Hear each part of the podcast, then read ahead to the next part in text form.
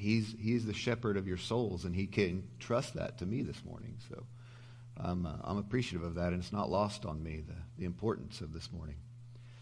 So Bobby did ask me to, to talk about unity. And ultimately, I am going to talk about unity, but not in the way in which you think. Unity is not about all of us just basically agreeing on the same basic concepts, and therefore we lock arms, good versus evil, light versus darkness, that kind of thing. Any unity that is not built upon and based upon the life of Christ being expressed in and through his people is only superficial. It will fail and it will never last. That is the basis of my message this morning. I'm going to preach on what's called uh, the doctrine of union with Christ. Some of you guys in here have maybe heard this. Sometimes when I was at our last church, I would often ask for a show of hands. Who's heard of this? I'm not going to do that this morning because if there's not a lot of hands, I don't want it to be an embarrassment. Because this is something that is the true essence of Christianity is this doctrine of unity with Christ. If, if we miss this, we miss Christ. If we miss what it means to be in union with the Son of God, then we completely have missed everything else. And that means that we have spent our entire lives, no matter how much work we've done, no matter how much we've, we've just strived to do good, all the good work we've done, all the ministry. There's so much ministry going on right now without union with Christ being present, and it will ultimately fail. The work will be burned up. So, what I want you to understand is yes, I used a scary word, didn't I? Doctrine. Doctrine is a word that is used all over the New Testament, though, and don't check out because this morning it is not an intellectual exercise, I promise you. It's going to be an exercise of faith this morning. We're going to have to wrestle and, and grasp these concepts because these concepts are the very reason that Christ came to his people.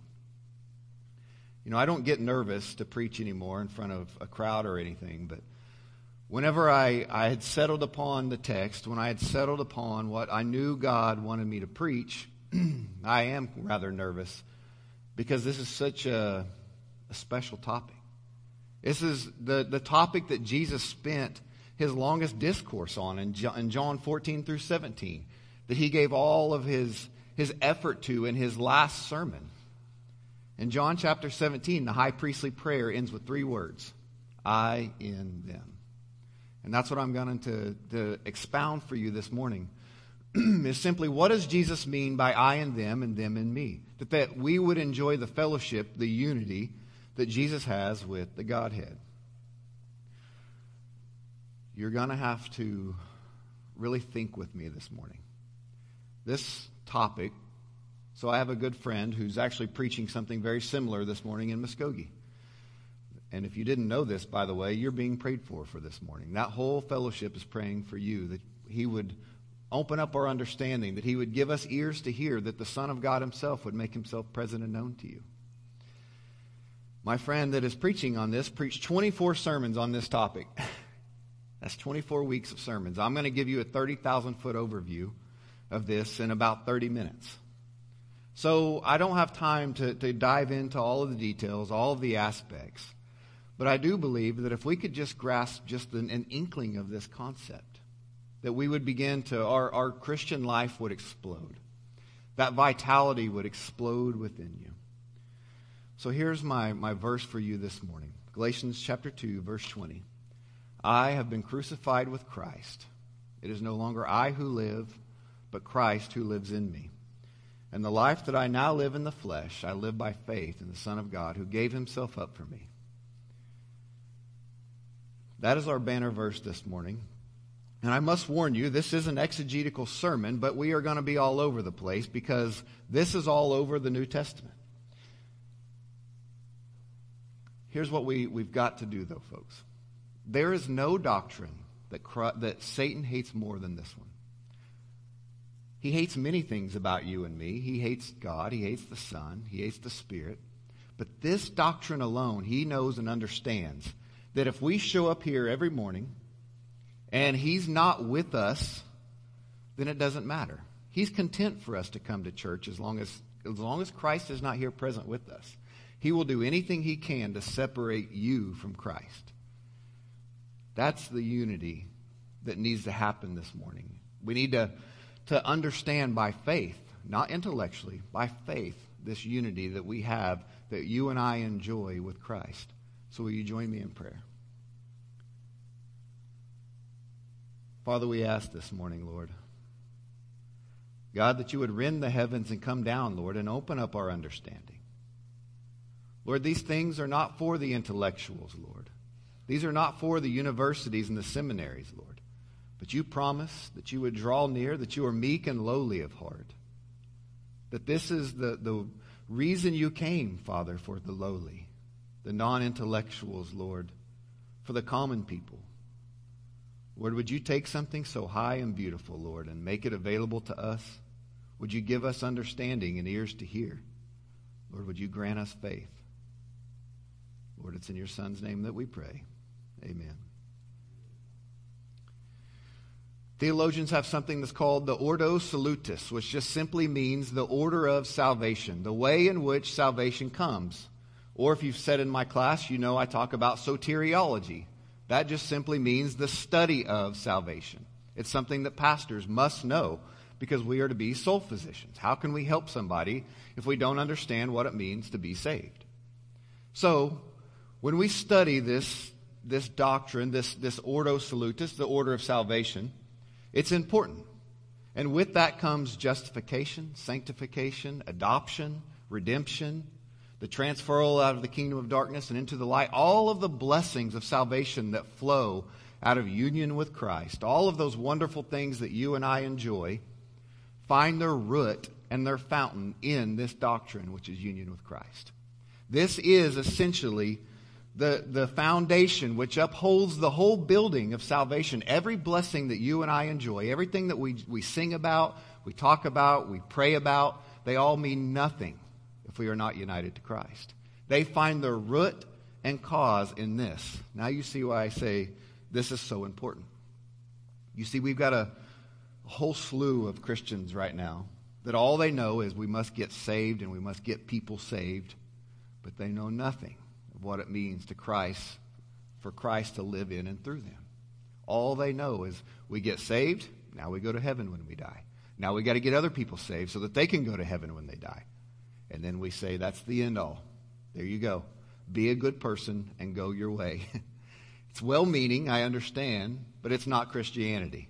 Christianity, at its core, what do we what do we talk about at Christmas time? Emmanuel, what does that mean? God with us. Not God beside us, not God just in this ephemeral realm, just some benevolent force for good, but God literally with us. So, what I'm actually wanting to put forth for you this morning is use all the faculties of your mind, yes, but also use that, that last sense of faith and appropriate this to yourself, and your life will explode. Have you ever been around somebody that when they pray, you kind of feel like, I don't want to follow that prayer? I don't want to, I don't want to follow that one. Have you ever read anything of the pious Puritans and the way they talked about God in a way that is often foreign to you and I? To myself. What is the difference? They understood this by faith. This is what this means. Martin Luther, who I can't ask this question because this isn't okay. This is okay if you don't know the, the German reformer. Who in here has ever heard of Martin Luther? I love participation in church. Martin Luther, the German reformer, caused the breakaway from the Roman Catholic Church. He did not cause it, but he was a big part in the church at his day. And he, he said that the, the rise and fall of the church hinges upon one doctrine, and that's the doctrine of justification by faith. Because the church had misinterpreted the means of salvation by works, by vehicles of grace, by the ordinances like we just took. I would dare say before you today that we are fighting a different battle in the church today. We are fighting the battle of union with Christ. We've actually got to go back a step from what Martin Luther fought in his day. We've got to get people to understand this union with Christ, how near and dear he wants to be with his people. So, if you would, turn with me to our, our banner verse this morning Galatians chapter 2, verse 20.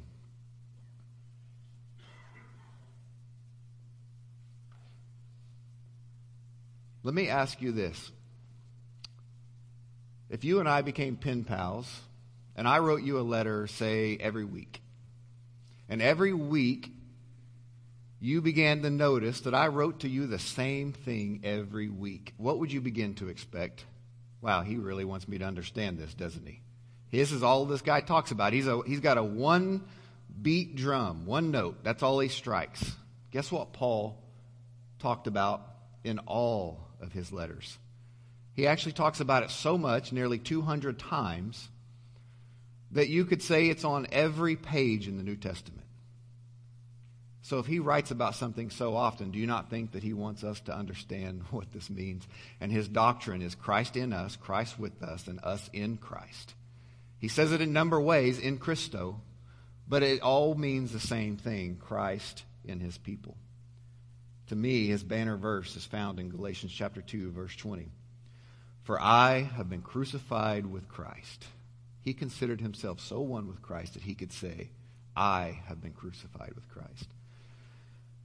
And it is no longer I who live, but Christ who lives in me. And the life that I now live in the flesh, I live by what? Faith in the Son of God, who loved me and gave himself for me. He didn't say I live intellectually, that I know that Jesus died for me. He said, I live by faith. This morning, I understand.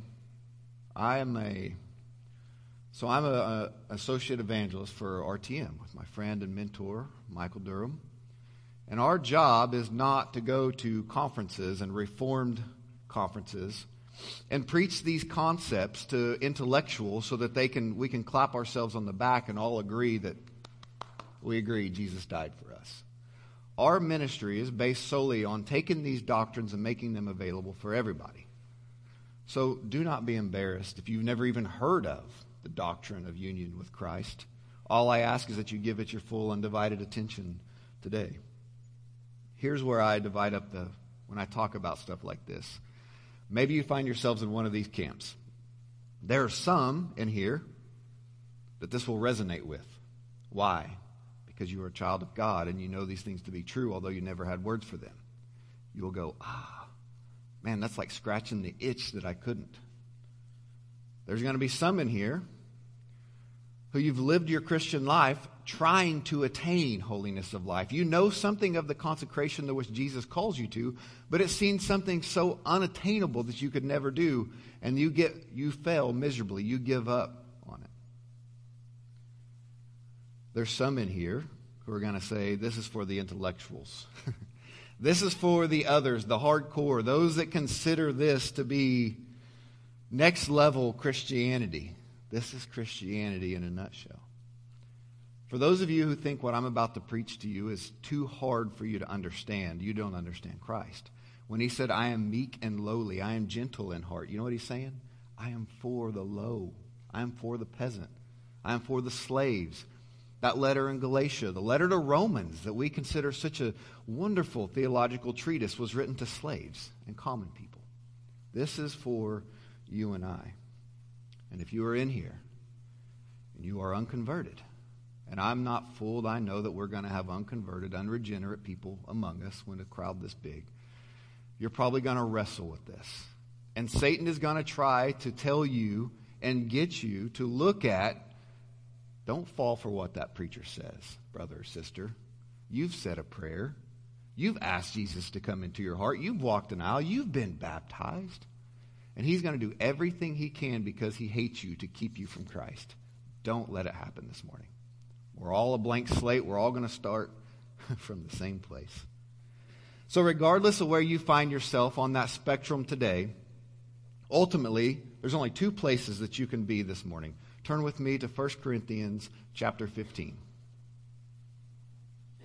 All of humanity right now is in one of two places.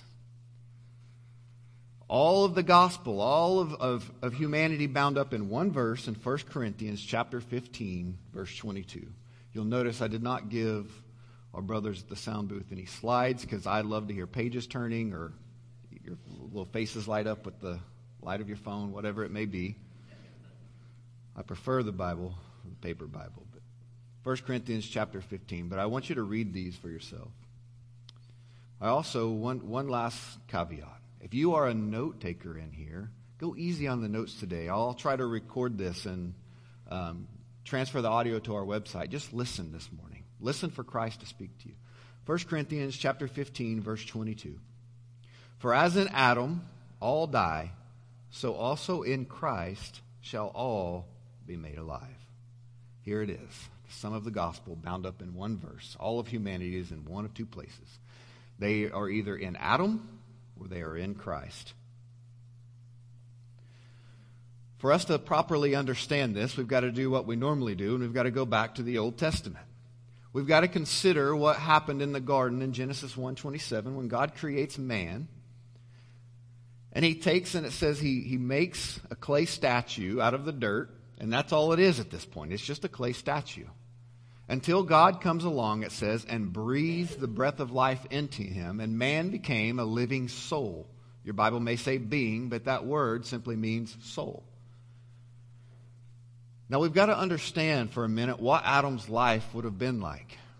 Adam, did you know this, was our first prophet, priest, and king. He represented all of humankind to God.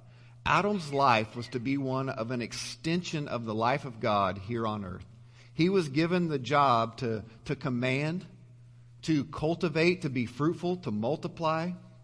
And it, it was all to be done in harmony and in union with the Godhead because the very breath of God was in him and energizing him. He was one with the Holy Spirit, and his life flowed out of that. Then you and I know what happens. Adam is cut off, he is severed. Adam falls into sin. And that life that he enjoyed is now cut off, and now he can no longer do the job in the way that it was intended because he is no longer an extension of the life of God within him. God tells him, Now you will die. And we know he doesn't physically die. He meant spiritual death. That you will spiritually die, Adam. And that means you are no longer going to be able to fulfill the mandate in which I've given you in the way that I have told you to do it. And ever since that happened, though, that has an implication for you and I. We are not guilty of Adam's sin. I did not eat of the fruit of the tree of the garden, but I did inherit that same sin nature that Adam inherited. All of mankind since then, everybody born of Adam has inherited that sin nature. Simply what that means is it is as if we ate of the tree because you and I participate in sin now in the same way in which Adam and Eve did. I feel like when I go places, I spend most of my time trying to teach people what sin is. Sin is not things you do. Get that out of your head. You are not a good person that has a little sin trouble now and again. You are a sinner. I always say you are not sinful, or you, you are not sinful because you sin. You sin because you are sinners. It is in your very nature to sin. That you can do nothing other than sin because the very nature that Adam had when he fell has happened to you. You have been severed. You have been born severed from the life of God we have identified with Adam in his sin. That doesn't seem fair, does it? But look at the Old Testament and you see it all over. Think of the, the high priest going into the tabernacle. You, what was written, written on the high priest's heart whenever he entered into the Holy of Holies? He carried with him the 12 tribes inscribed upon his chest, right above his breast, above his heart. Why was that? Because he represented the nations. He represented all the 12 tribes. So when he went in there and offered an offering for sin, it was as if those 12 tribes did it themselves. It was a representation of what took place. Think about David's victory over Goliath that we all love to sing about. That was a victory, not just of David over the Goliath, but when he severed the head of Goliath, it was, it was Israel making victory over Palestine. It was the God of David having victory over the gods of all of the other gods. You see, there's a real participation in Israel and the people of Israel in what David did. And whenever David sinned in the consensus that he, that he took, it was the judgment of God didn't just fall on David, it fell on all of the people. Why? Because David represented those people. You see, our Western minds, we're so individualistic, we have trouble with that, I know. But that is the way it worked in the Old Testament. So, there's good news. However, I promise I will get there. Scroll down with me on 1 Corinthians 15, down to verse 45.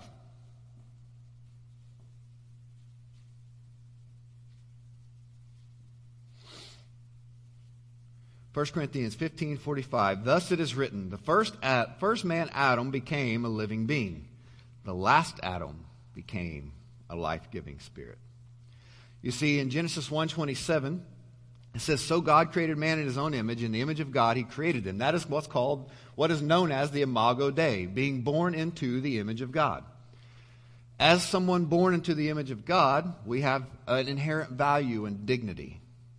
But there's somebody who came who is the very imager, who is the image of God that Paul identifies as the last Adam. And this one isn't just a man. He calls him, what does he say he is in, in the end of verse 45? A life giving spirit. Life giving. He's so much the image of God that when he was talking to his disciples, do you remember what he tells Philip? He looks at Philip and Philip, remember, says, Lord, if you would just show us the Father, it would be enough for us. What does he tell Philip? Philip, if you have seen me, you have seen the Father. Now, how could Jesus say such a thing? Because he is the very image of the Godhead. This union that is so mystical to us that I would never attempt to explain to you that he's fully man and fully God, but he is the very image of God here on earth. He became, the Spirit took on flesh that's why he can be called a life giving spirit. So, the moment somebody believes in Christ, the moment someone puts their faith and trust in him, they are taken out of that first Adam and they are literally placed into Christ. That's where you're getting Paul's language. That's why I'm taking the time to go over this. When Paul says that you are in Christ, this is what he means. You are no longer in Adam you have now been transferred, literally transplanted, transported into Christ, into the kingdom of God. That's what Paul means. Guys, this is wonderful. Paul, this blew, this blew Paul's mind when he began to understand this, that he wrote about it every day. You know how many letters we probably don't have of Paul that he wrote to people or just small things that he said to people every time he would meet someone on the street?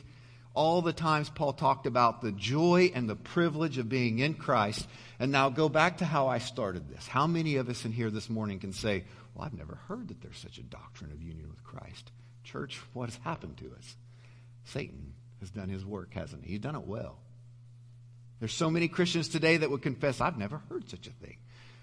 Well, it's Jesus' longest discourse from John 14 to John 17. Why haven't we? Well, because he wants to blind our eyes to this, because he understands that if we grasp this concept that you are in Christ, your life will change. You have now been given a new identity if you are, therefore, in Christ. Paul could go so far to say it is no longer I who live, but Christ who lives in me. Why? Because that's his new identity. You see, our problem is, is we live simply by the physical. Our eyes are enamored by everything that we see around us, things that we can touch and, and are tangible. We're addicted to the physical. This requires something we can't see because this union that I'm talking about, it's spiritual. And when I get into the realm of spiritual, then people have trouble believing that it's even real. But friends, Jesus wants to be more real to you than the person sitting next to you. Did you know that the spiritual was actually first before the physical? Have you ever considered that fact? Have you ever thought about the, the spiritual realm as more real than the physical realm? Which came first? Let us make man in our image? The spiritual realm came first, and out of that was born the physical. It is more real than the things that you see. Now we're talking about faith, aren't we? Now we're not talking about believing really hard. We're talking about a new sense, a new organ that God gives to his people the moment they place their faith in Christ he, is, he has awakened them and he's given them a new organ in which they understand they live by a new principle, and it's faith. Paul says we no longer walk by sight, but we walk by faith. So many of us in here today, let me ask you a, a probing question this morning. I'm a pastor, I have to. How real is Jesus to you this morning? Don't answer it out loud. Answer it internally. Just how real is he to you? Fear he's not as real as he wants to be for most of us. I know that's the truth. I know it true of myself. I remember wasn't a few months ago I called my my friend Paul and said, "Meet me at the graveyard. We're going to go for a walk." and I just had to confess to him, "Paul, I've been doing and striving, but I don't know how real Jesus is to me right now." And he's opened my eyes. He wants to be he wants to be so close to me that when I preach, it is as if he preaches. It is as if whenever we gather together, we are literally saying, "Let's go see Jesus together." It is as if when I pray for someone, it is Christ praying for someone. That sounds absurd, doesn't it? We're not used to this type of language. I promise I'm not crazy. I promise this is New Testament Christianity. That's how real Jesus wants to be to us. He wants to put this principle in our life. Now, do you see why I'm not being too bold when I make the claim that union with Christ is the fountainhead of all spiritual blessings that you and I have in Christ Jesus? Justification is wonderful, sanctification, growing in Christ likeness, being redeemed from our sin, being liberated. Wonderful, wonderful blessings. But it's nothing compared to union with Christ, out of which flow all of the blessings that we have. Turn with me to Philippians chapter 3.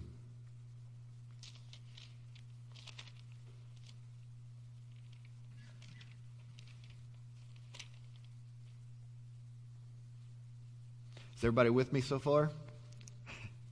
Sometimes I feel like I just go to preaching and I'm either over everyone's head or everyone just thinks I'm crazy. I don't ever know. Every now and again, a good amen or something wouldn't, wouldn't be bad. So I know you're listening.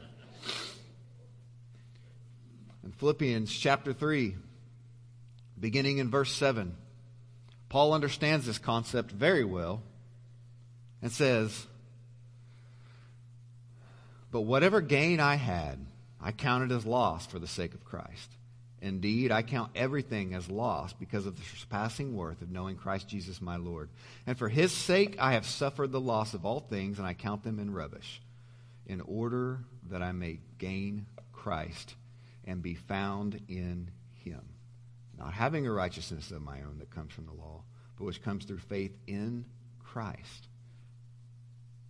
You see, Paul says, I'm willing to give up everything for the surpassing worth of knowing Christ Jesus that I may be found where? In him. No longer in Adam, now in Christ. You see, here's what happens, and, and if you're from Calvary, you understand this because I've told you this so many times. If you if you ever go to a place and you preach and you hear a pastor doing nothing but telling you things to do, I always tell them it's a doo doo sermon. We are not just simply to do the Christian life. Nobody can live the Christian life. Nobody has ever, with the exception of Jesus Christ himself, lived the Christian life.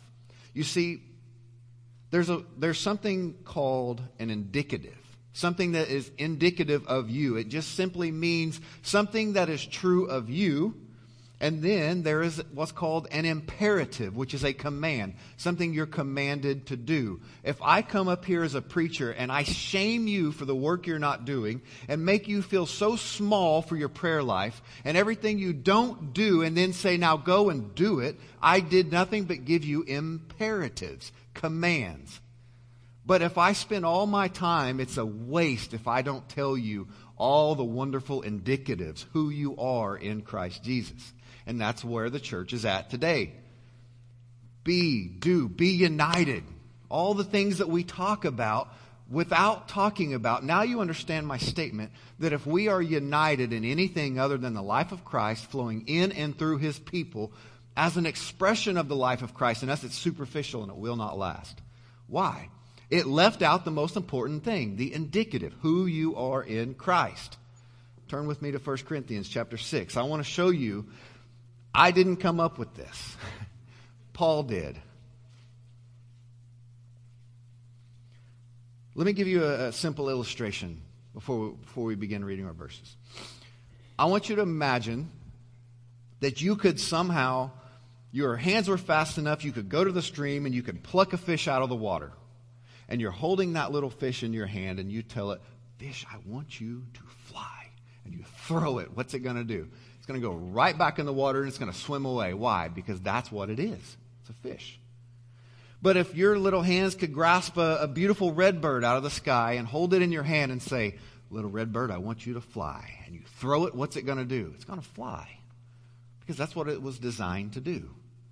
So many times in church, we go and we grab a sinner that doesn't know Christ and we say, Go and fly, and we throw them, and what do they do? They fall flat on their face because we've not explained to them who they are in Christ. And they have yet to grasp who they are in Christ. And all their working and all of their striving leaves them tired, leaves them upset, leaves them feeling poor and distraught. Do you see how important this is, folks? This is the core of Christianity. Are you, is in 1 Corinthians chapter 6 now? Look with me at verse 15. Paul says, Do you not know that your bodies are members of Christ? What's that? That's an indicative. That's representative of who they are. Shall I then take the members of Christ and make them members of a prostitute? Never. There's the imperative. You are not to do this. Or do you not know that he who is joined to a prostitute becomes one body with her? For as it is written, the two will become one flesh. Think about this for a minute. Paul says, You are so one with the body that if you go and lay with a harlot, a prostitute, it is as, as if Christ did. Now, he's not saying you can cause the sinless Son of Man to sin. But he's saying your union with Christ is so unique, so, so one with Christ that if you go and you lay with a harlot, it is as if Christ did it himself. He says, But he who is joined to the Lord becomes one spirit with him. Indicative. Therefore, flee from sexual immorality. Imperative. What keeps coming first? who they are in Christ, now behave accordingly. He says in verse 19, Or do you not know that your body is a temple of the Holy Spirit within you, whom you have from God? Indicative. You are not your own, for you are bought with a price, so glorify God in your body. Imperative command. Every time, over and over, this is who you are. now act like it. Never just go and simply do we forget, don't we? Even Paul had to write over and over, Do you not know? Do you not know? He said it earlier in 1 Corinthians chapter 6. Do you not know? Turn with me to John chapter 15. We'll be there a while.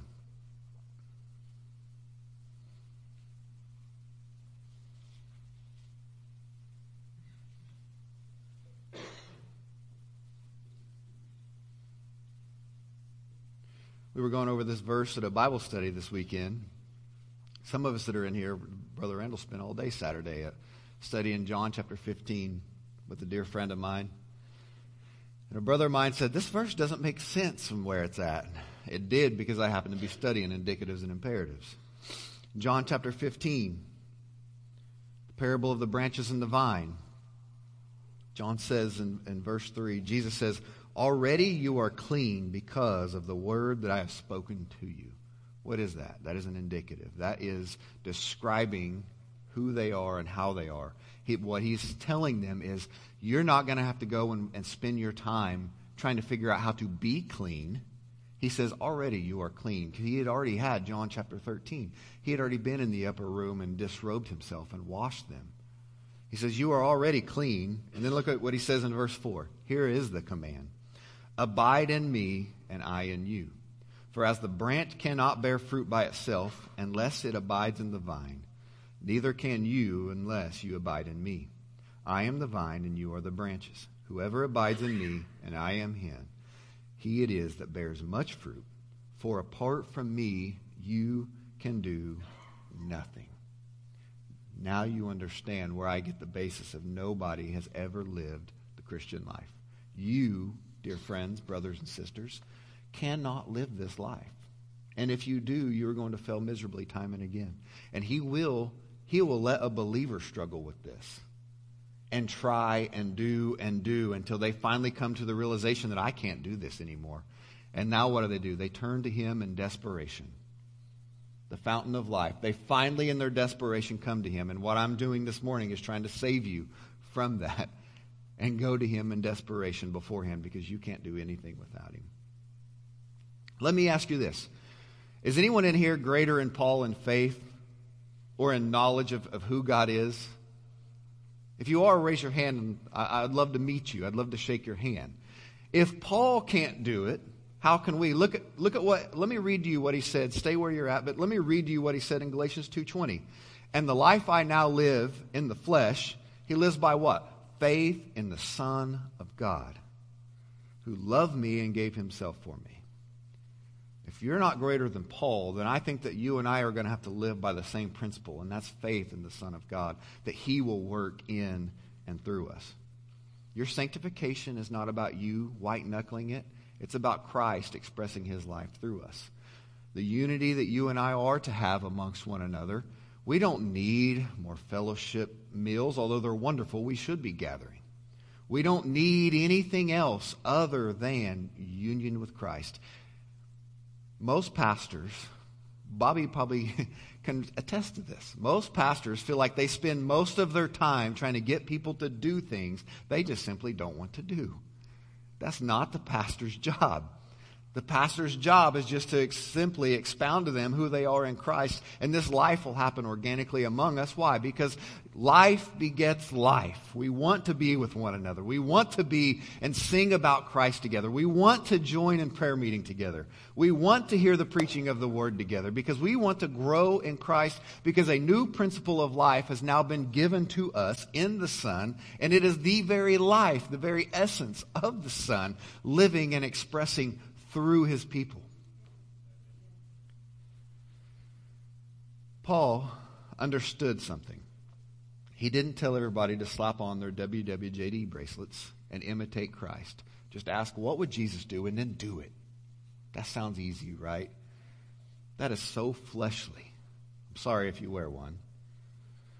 But that is not the Christian life, is not one of imitation. It is one of impartation. He wants to impart his life and put a new principle in you. So much so that Paul would dare say, I am so one with Christ, it is as if I have been crucified with him.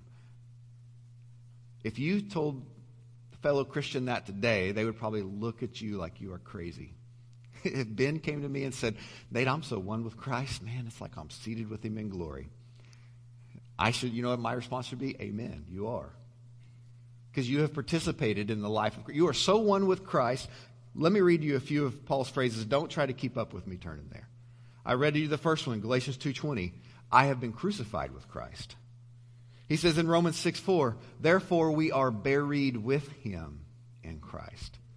He says in Ephesians 2 5, he has made us alive together with Christ, resurrected us with Christ.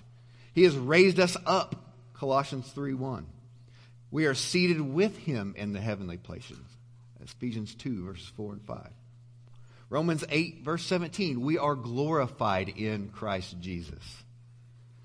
1 Corinthians chapter 1, verse 2. To those that are sanctified in Christ Jesus. 2 Corinthians 5:18 those that have been reconciled in Christ Jesus.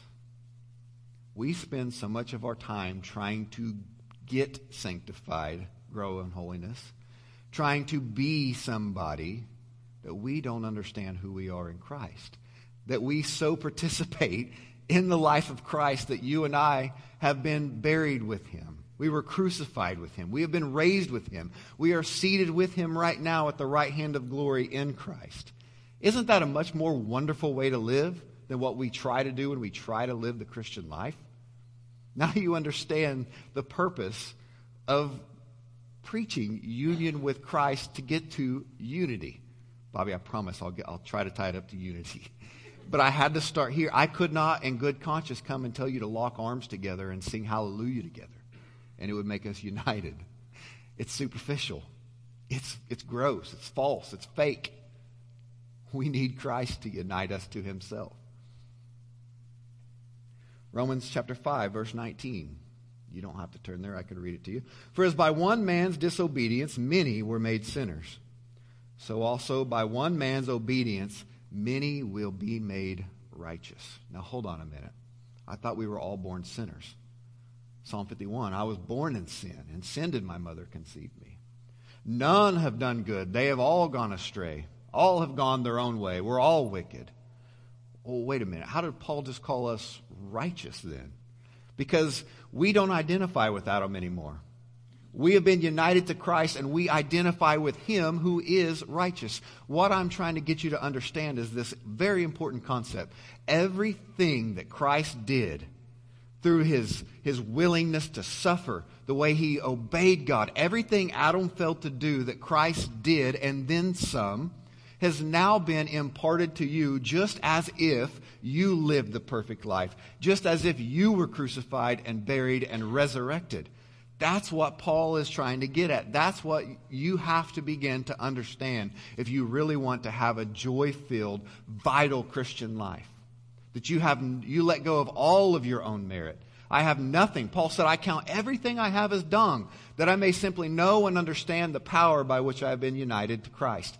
I lay aside all of my work, all of my righteousness, all of my credentials, all of my, my seminary I took, everything I did under the study and, and, and effort I put in, I lay it all aside because I have no righteousness of my own, but it is that I have been united to Christ Jesus. Think if you began to read Paul's letters this way. If I was going to write letters, you would look for a signature to know it was from me. I used to know a preacher, and everything he talked about was, my wife will understand this, pulling yourself up by your bootstraps. He said that so many times that if he said it once, he said it a thousand times. I knew it was coming every sermon. It was his signature line. Paul has a signature line, and it is what it means to be in Christ. But let's stop and think for a minute. Where did Paul get this type of language? I want you to think about for a minute his Damascus Road experience. You've got to remember that Paul, when he was in Adam, was the, the fiercest persecutor of the church. Solely and individually, he nearly stamped it out himself. He would have stood by as children were ripped away from their parents. I want you to consider what, would have, what it would have been like for Paul to hold the coats of the people that martyred Stephen. Paul was there. He said it. He admits to it. I was there. I approved of it. I cheered him on. He stood there as blood flowed from Stephen and his very lifeblood went out before him. Paul stood there and knew that. And yet, Paul remembers on the Damascus Road his experience with the Lord. When the bright light shines, and what does the Lord say to him? Saul, Saul, why do you persecute me? Think about the haunting of Paul after this. Because he realized, I murdered Stephen. When I murdered Stephen, I murdered Christ himself. He said, Why are you persecuting me? Paul wasn't persecuting Jesus. He was persecuting these followers of this crazy Nazarite who claimed to have rose from the dead. And yet Jesus says, Paul, Paul, why are you persecuting me? Because Paul began to understand that what I do to his people, I do to him himself. Wow, this God really is one with his people. And that's why when you read Paul's letter and he says, I am the chief of sinners, he means it. He stood by, he remembers the blood of Stephen. He understood what he did to Christ. So after that, after this, after this takes place, the whole of creation begins to scream out to Paul this union. When he sees the temple, he sees this union. He says, You not know that your bodies are a temple of the Holy Spirit? That God's temple and his, his spirit is you, that you are the temple? Whenever he sees the human body, it's a picture of Christ's union with his church. Do you not know that your body in Colossians 1:18 he says, "And he is the head of the body, the church." Just as a husband and wife are, are one flesh, or as connected, as, as near and dear as your body is to your head, that's how near and dear Christ Church is to him. If your body was, if your head was to fall off of your body today, you would be lifeless. You would have no vitality. You would have no ability to move your hands and your feet. You would have nothing. Jesus says that's how close God's people are to him. He saw the very human body as an expression of the union of Christ and the church. I personally believe that marriage was simply given as a picture of this union to Christ. That's the, the wonderful thing. He knew we needed mates. He knew we needed someone to walk with us. But even then, even all the way back to Genesis 1, it's an expression of the life of Christ in his people. It's a foreshadowing of what would take place. Think about where did Eve come from? Everybody knows. Came out of the side of Adam, right? He puts Adam to sleep, and out of the rib, he makes a woman. Where did the church come from today? What happened when Jesus was on the cross and a Roman centurion comes along and he takes his spear and rather than breaking his legs, what does he do? He takes that spear and he jabs it in his side and everybody knows what comes out is blood and water. Where was the church born out of, folks? Out of the side of Christ. In the same way that Eve was born out of the side of Adam, so the church was born out of the side of Christ. A beautiful picture of what was to be. That's the union that I'm talking about that Christ would have with his people. Is there anything more intimate, by the way, than marriage? I swear, Shiloh and I have been together long enough, and when we spend a lot of time together, that there are times when I, if we're watching something and I, will think it, if I say it, she'll usually go, oh, I was thinking that too. Even if I don't, sometimes I'll be sitting there and I'll think, I bet if I say this out loud, she'll say, I was just thinking of that. And so I'll test it and I'll do it, and she'll go, I was just thinking of that. Why? Because there's an intimacy between us. We have, we have grown closer with one another. That's the intimacy by which Christ wants with his people. He wants us to grow closer to him.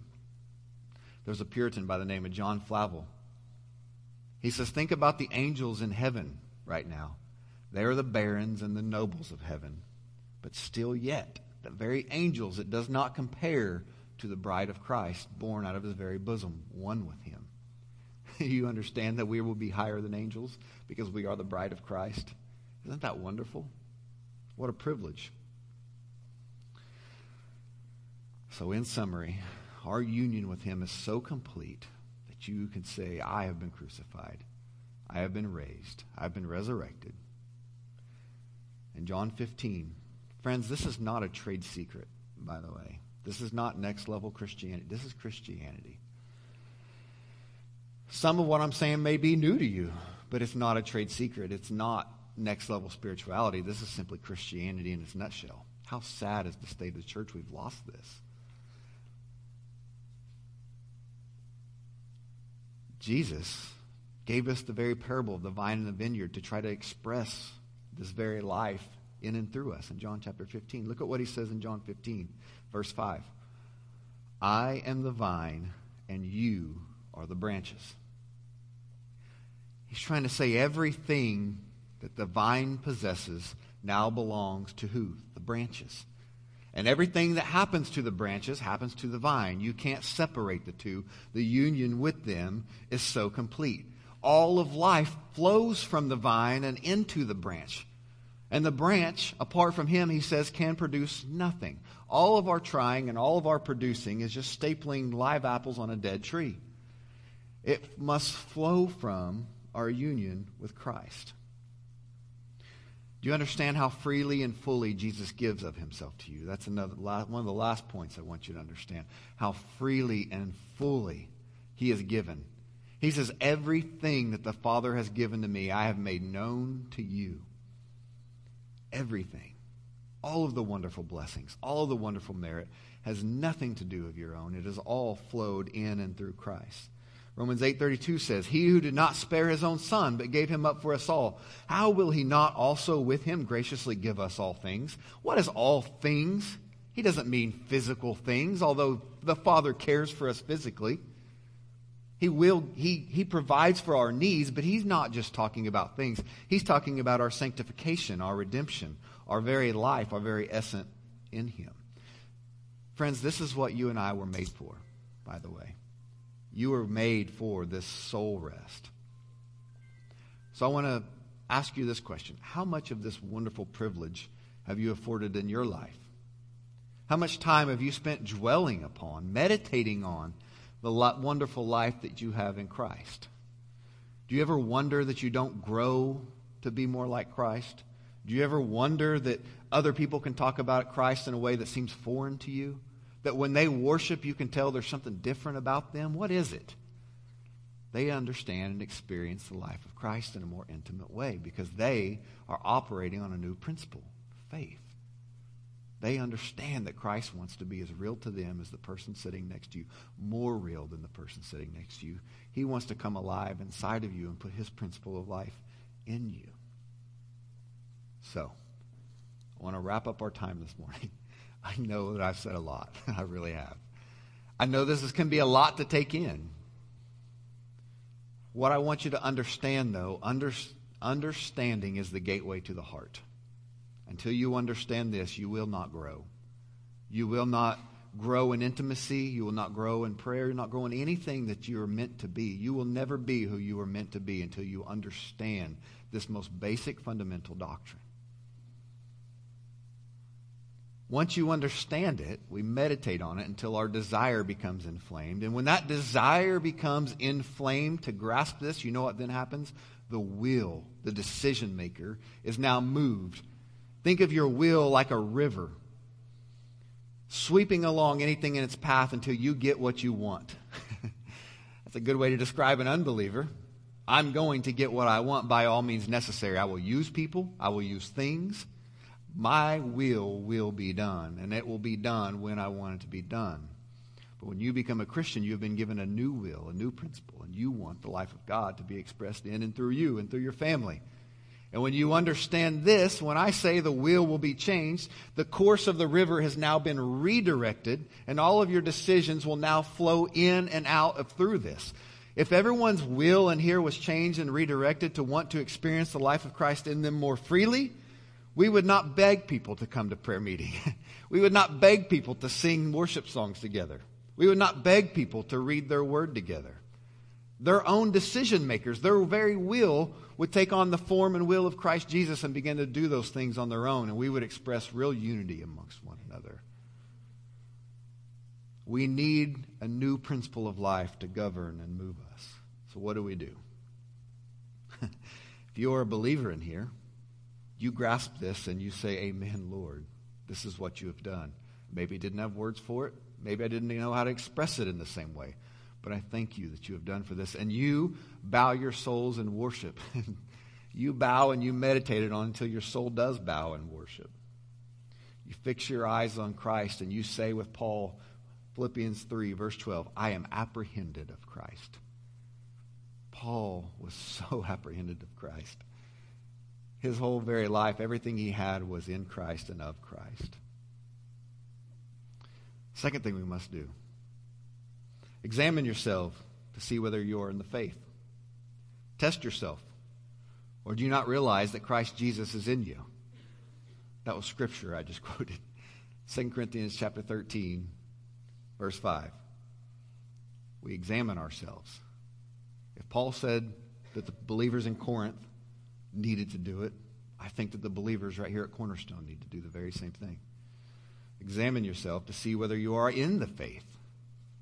Test yourself. Or do you not realize this about yourself? That Jesus Christ is in you. That's what he says. That's the test. Test yourself. Is Jesus Christ in you? Thomas Boston, one of my favorite Puritans, said, You may be a Christian by profession, but not implantation. You may profess to be a Christian, but if you've not been imparted into him, a part of the vine, then you are simply not His. So, what do we do? We come trembling but trusting. We take Him at His word that He is gentle and lowly, that He is meek, that He will accept us in our sinful, sinful ways. Even those of us that do know Christ, but especially those that don't. His heart is for you. He is the friend of sinners for a reason. Yes, He loves His children, and we can come to Him we can spend our time with Him, but nothing inflames the heart of Christ more than when a poor sinner cries out and says, Lord, I don't have this. What he's talking about this morning, I don't have any part of that in me, but I want it. We come trembling but trusting. And the minute that happens, he comes and he makes his home in you. John 17 are his last three words I in them. That's what he wants for us. We abandon all hope put our faith in Jesus. You see, my fear, what I hear out of most Christian songs is that Jesus is a concept. He's this concept that we sing about that does things for us, that he is for us, that he does things about us. But Jesus is more than a concept. The gospel is more than a concept. The gospel is a person. Put your faith in the gospel means to put your faith in Jesus. Let me define faith for you really quickly, really simply. Dependent trust in a person. That's faith. Not in a concept, in a person. That's what faith simply means. So, believer, ask yourself this morning if you can say, Song of Solomon, verse 6, verse 3 is mine. I am my beloved's, and my beloved's is mine. That's Christianity in a nutshell. Let us pray. Father, we thank you, Lord, for this wonderful doctrine, this wonderful life, Lord, that you've given us to move out of the realm of the intellectual and into the realm of faith. Help us to behold such wonderful things, Lord, things too wonderful for our eyes. Lord, I understand and know that there's some in this room, Lord, that, that this is new to them, Lord, that you would give them eyes to see, that you would give them the gift of faith to see and behold all that Christ has done for them all that Christ has done in them. Help us to see that out of Christ all these spiritual blessings flow. Lord, bow our souls in worship this morning. Father, I pray that we would join in the heavenly chorus and praising the Son for all the wonderful things that he has done, that he is doing, that he continues to do. Let us abandon all hope in ourselves this morning and put all of our hope in Jesus, Lord. All of our faith and all of our trust is yours. We know that we can trust you with all that we have. For you are meek, you are gentle, and you are lowly in heart. You are for the sinner. It's in your Son's name that I pray.